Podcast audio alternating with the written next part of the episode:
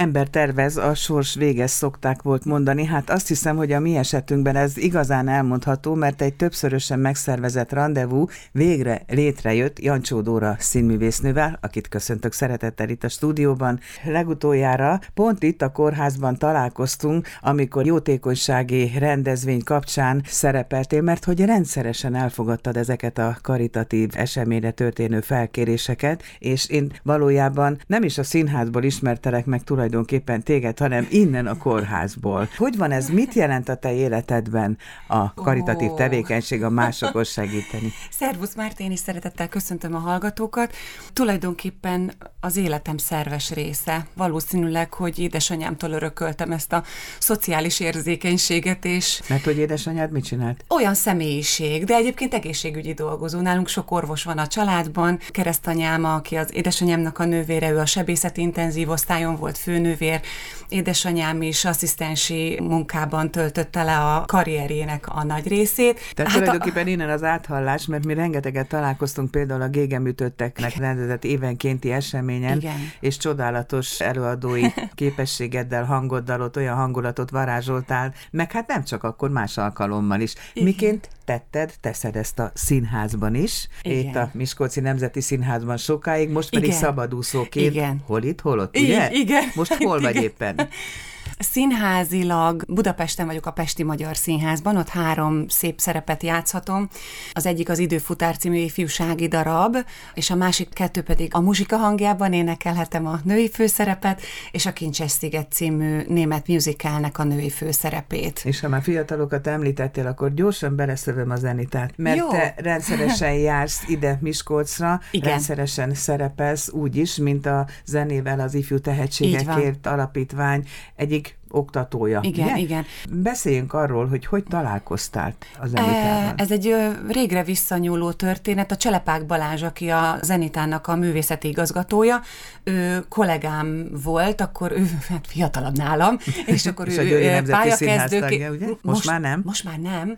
Most már azt hiszem, hogy szabad elmondanom, hogy itt a Miskolci közönségűt majd újra láthatja, és ez itt a reklám helye. Igen? Cselepák Balást a Jézus Krisztus Superstar című produkcióban. Úgyhogy ez most nagy boldog boldogság neki, hiszen ő egy miskolci fiú, és hát hol szeretné az ember megmutatni a tehetségét, a, a sikereit, mint a saját szülőhelyén. Szóval visszatérve a zenitára, hogy ő a művészeti vezető, és ő nálunk akkor volt pályakezdő, akkor érkezett a színházhoz, és hát nagyon hamar barátságá alakult ez a történet, több kollégával együtt, és akkor Balázs vetette föl annak az ötletét, hogy mi lenne, hogyha csinálnánk először egy musical gálát, ami a musical gála egyszer csak őrült sikerrel. Kinőtte magát, és azon gondolkodtunk, hogy, hogy ez nagyon jó, de akkor foglalkozzunk fiatal tehetségekkel, mert nekünk is nagyon jó volt annak idején, amikor szánypróbálgatásainkat segítette valaki, tehát ez egy őrült nagy ugródeszka tud lenni egy fiatal életében, és mint a jelek bizonyítják, az is csodálatos tehetségeink vannak, és odáig gondolkodtunk, hogy akkor csináljunk tábort,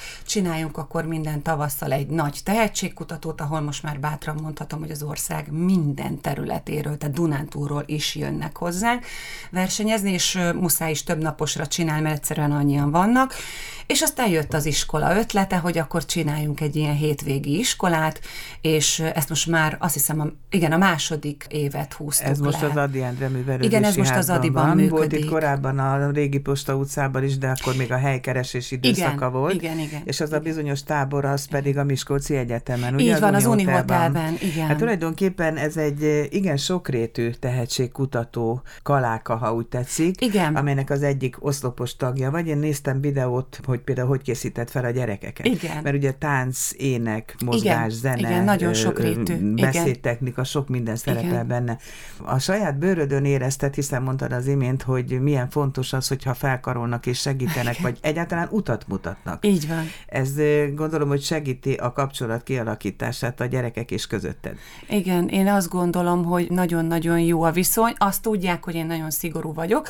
Tehát, hogyha munka van, akkor nincs telefon, nincs másról beszél, akkor, akkor addig koncentrálunk arra az időszak, és aztán lehet velem bandázni a szünetbe, tehát lehet vicceskedni, meg, meg sztorizgatni, meg közvetlenkedni, és azt hiszem, hogy ez is nagyon jól megy, de én azt látom, hogy ők örülnek ennek, amikor van egy ilyen tehát amikor vannak határok szabva, hogy akkor most tudják ettől eddig ez van, magukat. tudják hova, így van, és én ezt fontosnak Dóra, annak óriási jelentősége van, hogy valaki felfedezzen egy tehetséget, hát volt is erre Ó, példa igen. itt a zenitában, de óriási felelősség a tekintetben is, hogyha elhitetitek egy fiatallal, te vagy ti, hogy neked van kurázsid ehhez, és közben kiderül, hogy nincs kurázsid. Jaj, de jó vagy, Márti. Ez az egyik kedvenc szegmensem ebben a témában, hogy vajon akkor az lesz a gyerekből, mikor látom a szülőnek a kérdést, és akkor az lesz a gyerek. Most mindig azt szoktam mondani, hogy ezt nem én döntöm el, hogy az lesz a gyerekből, nem te, nem a másik, nem a harmadik.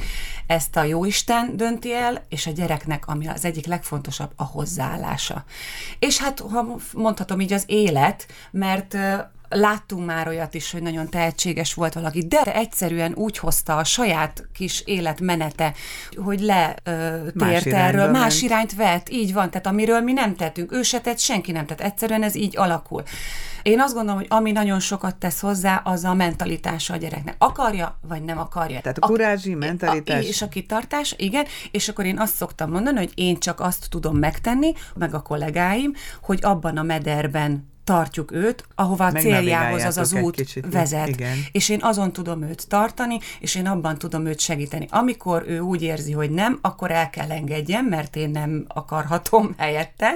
Mindig ezt szoktam neki mondani, hogy gyerekek, értem, hogy fáradtak vagytok, de én már ezt csinálom 25 éve.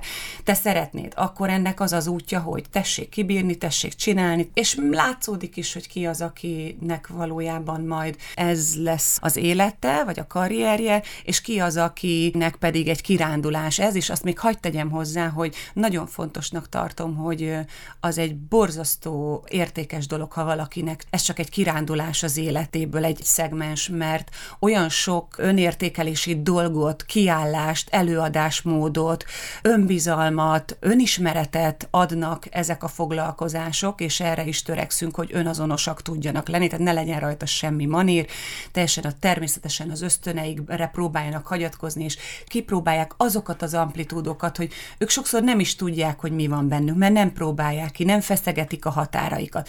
Na most, ha csak kirándulni jön hozzánk, ha tényleg erre teszi az életét, azt gondolom, hogy olyan sokat ad hozzá a személyiségéhez, hogy szerintem akiből nem művész lesz, annak is őrült ő nagy adománya. Ő, ő is gazdagodik, ő is gazdagodik. így van, tudja Egyébként hasznosítani. említetted ezt a 25 esztendőt, mikor te indultál a pályán. Igen. Nem volt annyi tehetségkutató és nem. lehetőség, mint ami például most van. Jó ez, vagy rossz szerinted? No, ezt is szoktam mondani mindig a szülőknek, akik túl aggódják, túl izgulják, sokkal nagyobb problémát gyártanak mindenből, mint a saját gyerekeik, és én mindig azt szoktam mondani, hogy az én édesanyám nem hurcivált tehetségkutatókra, nem mutogatott, mint egy véres kardot.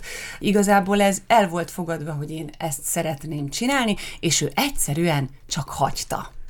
És itt igazolódik be az, hogy nekem aztán senki nem tolta a szekeremet, nekem senki nem intézett el az én pályámon semmit.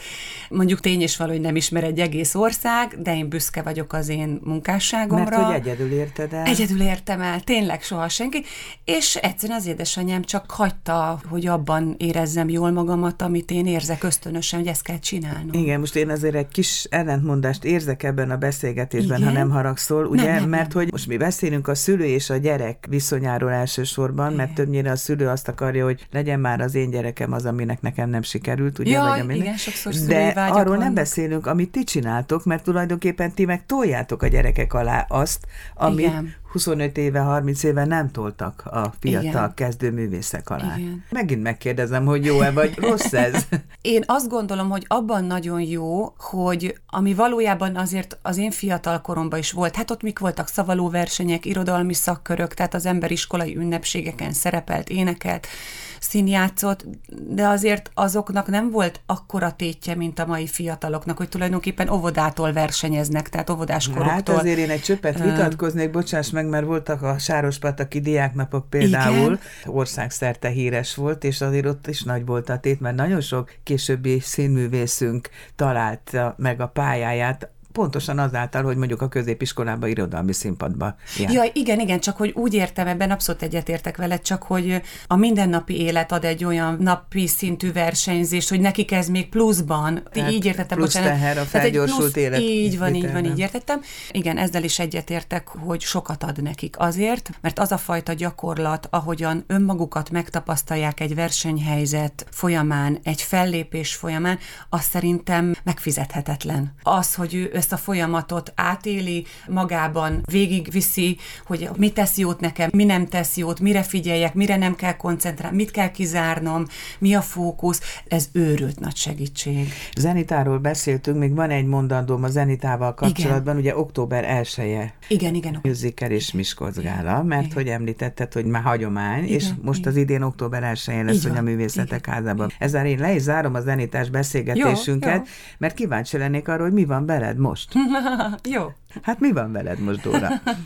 Játszom a Pesti Magyar Színházban, most fogjuk felújítani ezt a három produkciót, hiszen ősztől kezdődik a színházi szezon, tehát eh, ismét színpadra kerülnek ezek az előadások, repertoáron vannak. Rengeteg fellépésem van, aminek próbálok eleget tenni itt Borsod megyében, hiszen hát még mindig élvezhetem annak a hozadékát, hogy azért engem négyszer megkínálta a közönség, vagy megajándékozott, ez sokkal szebb szó, és fontosabb a szívemnek is, hogy... Itt Miskolcon hogy, gyorsan Igen, itt, itt Miskolcon közönségdíjas lehettem, és ezt, úristen Márti, tehát hogy mai napig érzem. Már öt éve nem vagyok itt, és nincs olyan pillanat, hogy ne állítanának meg, hogy igen, úgy hiányzik művészni. Hogy, ér, igen, éreznek. és de hogy a saját kollégáim is, hogy, hogy Dóri, még mindig űr van utánad, és olyan jó leső érzés nagyon, hogy, hogy, hogy hiányzom.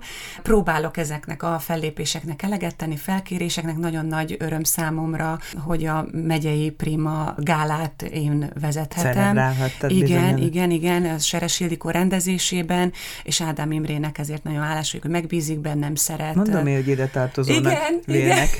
Úgy is érzem egyébként, tehát olyan érdekes, csak nincs bennem egy ilyen megfeszülés, hogy majd biztos leszek itt, amikor kell itt lennem, most egy picit máshol van a dolgom, de hát azért a szívem mindig itt marad. Ez legyen a végszó. Köszönöm Jó, szépen a beszélgetést, további sikereket köszönöm, kívánok. Márti.